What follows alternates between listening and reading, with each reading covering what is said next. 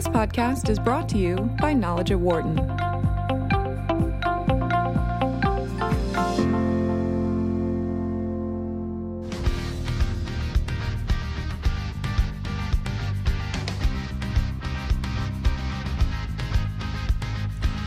You're listening to Knowledge at Wharton here on Sirius XM 111 Business Radio, powered by the Wharton School. Thanks for spending part of your day with us. Between 1941 and 1945, some 6 million Jews were killed by Adolf Hitler's German forces in Europe. That represented about two thirds of the population in that region of the world at the time. A year ago, we discussed how there were so many things still left unattended from that period in our history. The Conference on Jewish Material Claims continues to try and find justice for family members of people that were affected by the Nazis. But the new reporting by the group says that the Holocaust is an event that, to a degree, is being lost in history especially with some millennials. Greg Schneider is Executive Vice President of the Conference on Jewish Material Claims Against Germany. He joins us on the phone right now. And also joining us is uh, Kristine Donly, who's a Deputy Chief Program Officer uh, at the uh, U.S. Holocaust Memorial Museum. She's also interim director of the Levine Institute as well. Greg, Kristine, great to have you with us today. Thank you both. Thank you very much for having us. Thank you. Uh, the numbers, Greg, in, in the reporting coming out were, were stunning to me. Uh, take us through the research and, and, what you found out. So, there really were some shocking um, findings.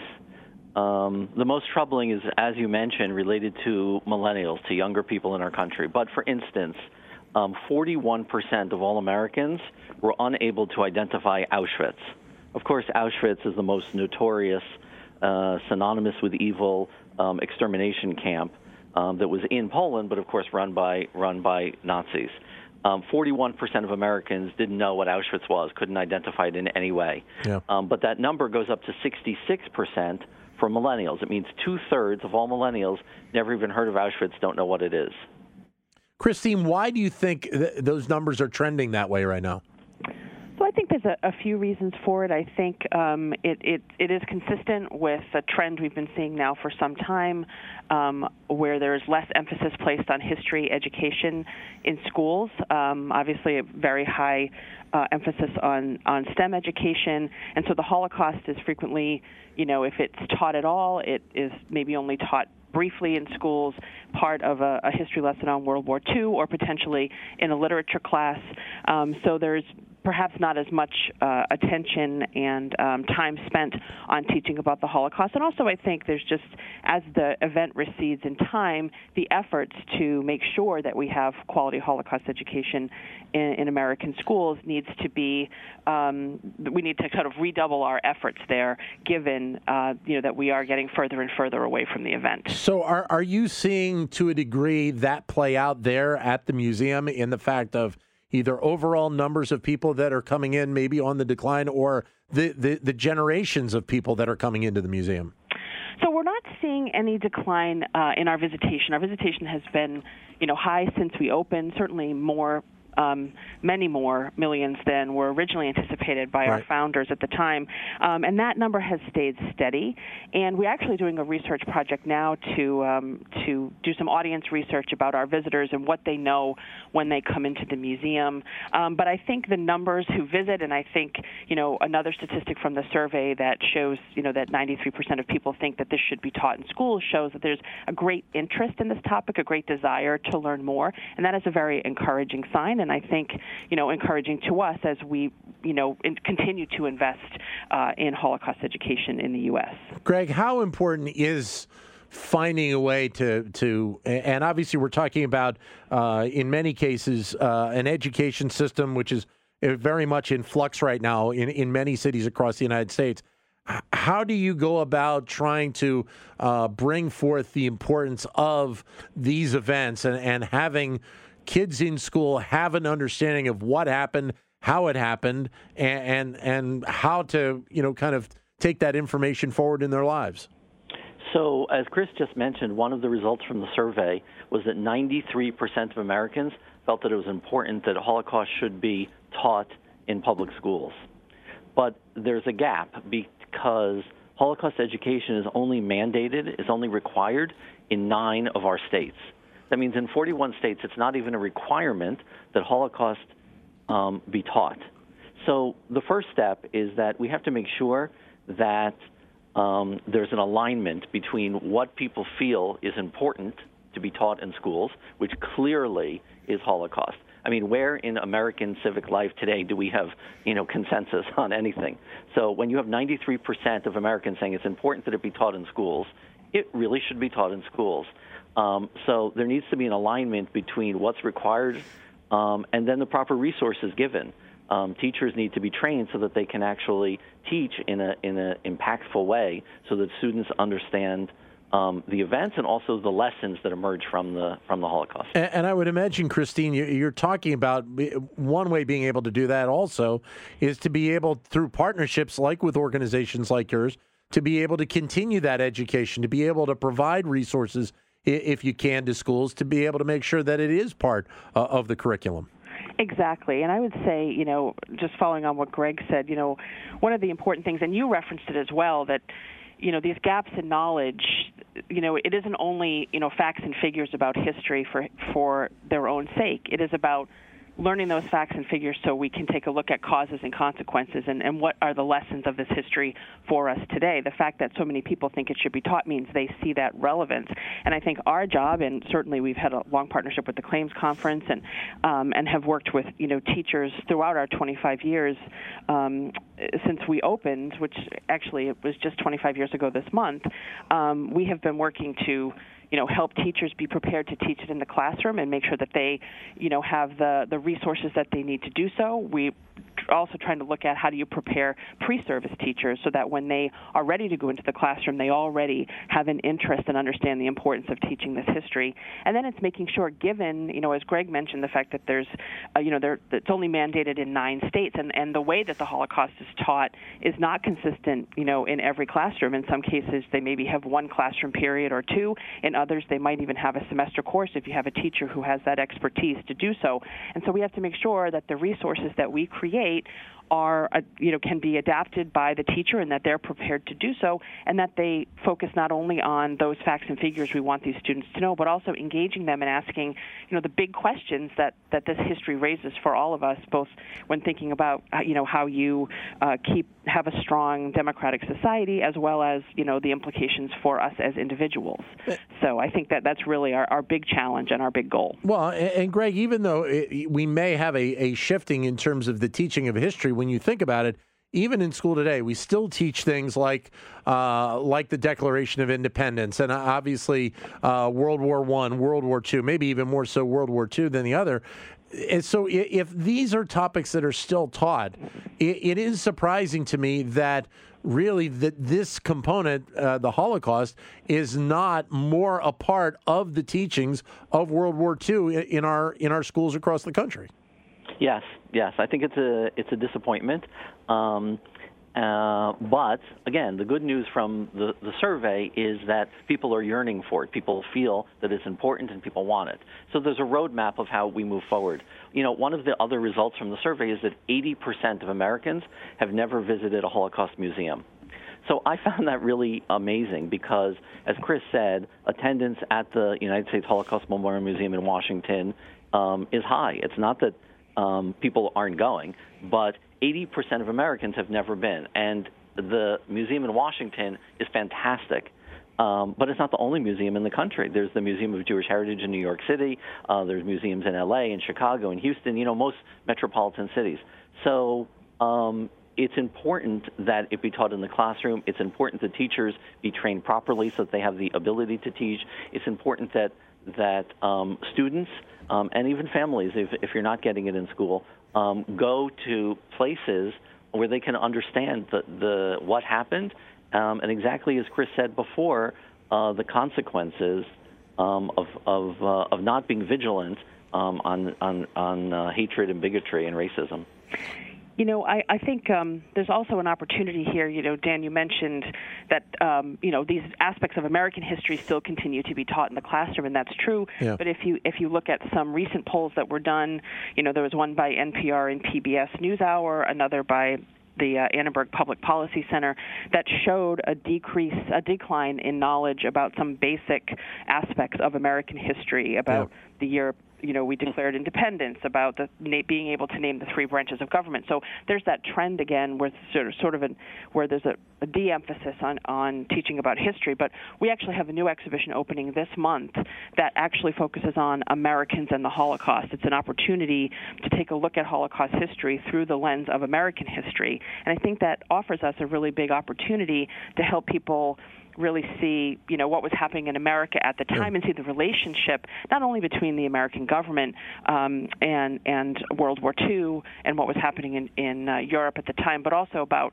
sort of the life of ordinary Americans during that period, which hasn't really gotten as much focus. And I do think that offers an opportunity and opens a door for um, a, a, larger emphasis on Holocaust history when you can marry it not only to sort of world history but also to American history as well. And, and seemingly, this is a this is a call on the education system, Kristine. You know, for for them to to be understanding of the importance uh, of this event and to make sure that it it is not kind of phased out. And I think there are times where you know, some people believe that that American history realistically is what happened maybe over the last 75 years, and that's about it. Exactly. I, I would say that that's true. And, you know, we know because there's, you know, been sort of a move away from the humanities, those subjects, you know, history and literature, um, the arts, those subjects really help um, students develop their critical thinking skills, and certainly studying the Holocaust also helps develop those critical thinking skills. I guess I'm thinking about how something like this could be possible. You know, what are the motivations and behaviors of ordinary people? Um, how could neighbors turn on neighbors? You know, those kind of big questions. That's really about critical thinking, and that really comes from a study of history and, and from an emphasis on the humanities. So I certainly hope we see um, a greater emphasis on that going forward. Greg, your thoughts? Well, I, I, as Chris was thinking, of course, I'm agreeing with everything she's saying, but I'm thinking how critical this becomes now at this point in time. We are unfortunately just at the moment in history when we are um, have the it's the last opportunity to know a survivor, to know this yeah. this generation. This will be the last, and not only survivors who, of course. Um, unfortunately, are passing away, but also the generation of, of Americans, of you know, incredibly brave Americans who fought in World War II there were Americans, you know, all across Europe who saw Jews emerging and others emerging from concentration camps, those who survived, um, what, what they looked like. They saw the horrors. They saw, you know, uh, unfortunately, the, the, the bodies. And, you know, it was very present and real for those people who, who then came home and who spoke about it with their spouses and their children. But now, when you get to grandchildren, even great grandchildren, um, it's receding. It's not anymore memory, it's now history um, and uh, understanding people's stories, what the experiences and what they had, and then of course the consequences is, is just so essential. So this is the time that we can't we can't drop the ball. We can't be the generation. Um, that is willing to to let go of, of these important memories. So then, how do you how how do you think it, it needs to be best approached? Um, well, I'm sorry. Go ahead, Chris. Oh, I was just going to say that you know it really requires a multi-pronged approach. Yeah. Um, because you're you want to you know there's one avenue that is about how do you prepare your teachers, um, and you know that's something where you have there's some emphasis on that now. Um, you know, some teachers who already have an interest in it, but for a lot of teachers coming out of school, going into the classroom, they may be asked to teach this subject. They may not have experience you know, having having done a lot of work learning about this subject. So I think our role here at the Holocaust Museum in Washington, as well as other Holocaust organizations around the country, is to really help prepare those teachers. And as I mentioned, think about pre service teachers as well. You also have to think about reaching students directly. So much of students' learning is done in the digital space.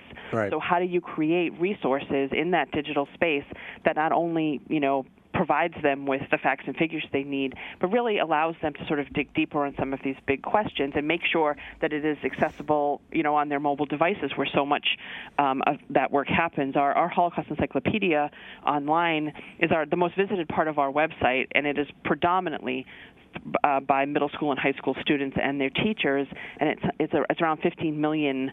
Um, visits a year just to the, our Holocaust encyclopedia. We have to make sure that that encyclopedia continues to be updated, that it engages those students, um, and the way that they learn now is different than the way that they learned 25 years ago. So yeah. it really is multi-pronged. It's both teachers, it's students, it's resources, and it's making sure that you can provide them with really engaging and good, high-quality uh, resources in that digital space.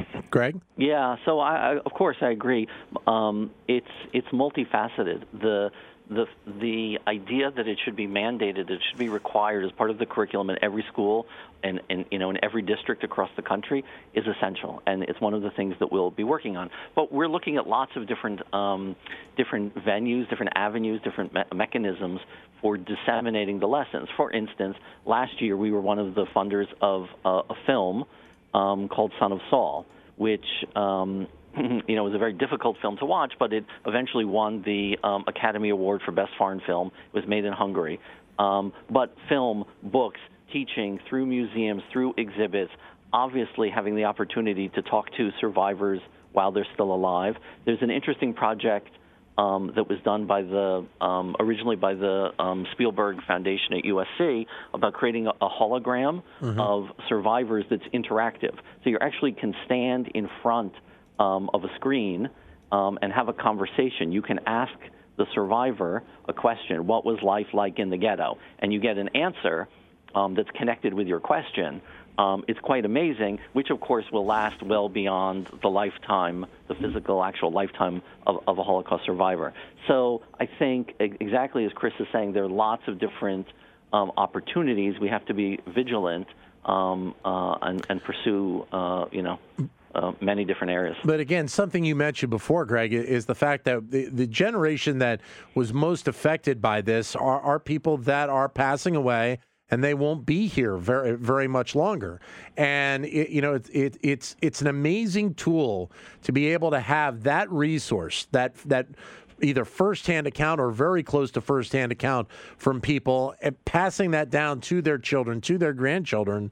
And when that resource goes away, it becomes a, a little bit of a different uh, different story. Yes, yes, a very different story. It's what we talk about all the time about um, the lessons being transferred from memory, from personal memory, to history. Um, and so, you know, for a 20 year old, um, you could have uh, uh, the Holocaust being the same thing as the Revolutionary War, being the same thing as, uh, you know, the War of 1812. It, it all sort of merges you know, Alexander the Great. It all sort of, of merges, which is why, um, first of all, while survivors are still alive, making sure that you seek out an opportunity to meet a survivor and to hear their story, um, but also that we create systems that will remain in place long beyond the lifetime of survivors to ensure that these stories are told and that the lessons are learned. Kristine, how many different uh, museums are there around the United States right now that that uh, people can learn about the Holocaust at this point? There are um, museums, certainly, as Greg mentioned, in most metropolitan areas, as well as smaller memorials um, and sometimes um, small education centers, also in, in, in communities across the country. And, you know, from about the time um, the Holocaust Museum in Washington opened, there was quite a huge proliferation. So there's there's more than um, over, or certainly over 150 Holocaust organizations around the country. Some of which are on college campuses, where the focus is more uh, on scholarship. Some are more sort of museum based or, or memorial based. And uh, you know, one of the things that it's really important to us is we work with a lot of those organizations, providing them resources um, so that they can reach their community as a national institution. We feel um, it really is our obligation to serve the entire nation, but we can't do that without partners. And so, so many of those organizations uh, we work together with to, um, you know, to support their efforts to train teachers and educate students right there in their communities. Um, and that is certainly a, a big tool in trying to, you know, increase the focus on Holocaust education in the U.S. Greg, before we uh, get going, what is the status on, on all of the claims uh, currently against Germany, and where where where has that progressed? Because I know we've talked about this in the past, and the fact that there are still several things that are very much unsettled.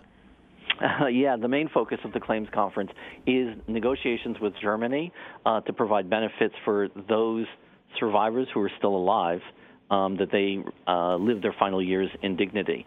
So we continue to provide um, home care, medicine, food, a whole range of of welfare services as well as direct compensation. And every year we press the German government to fill in gaps and holes that we see.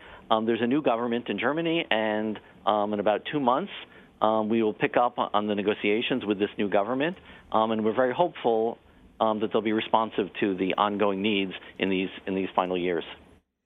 Great having you both with us today. Thank you, Greg. Thank you, Kristine. All the best, and uh, we wish you uh, further success. Thank you both. Thank Dan, you so much. thank you very much.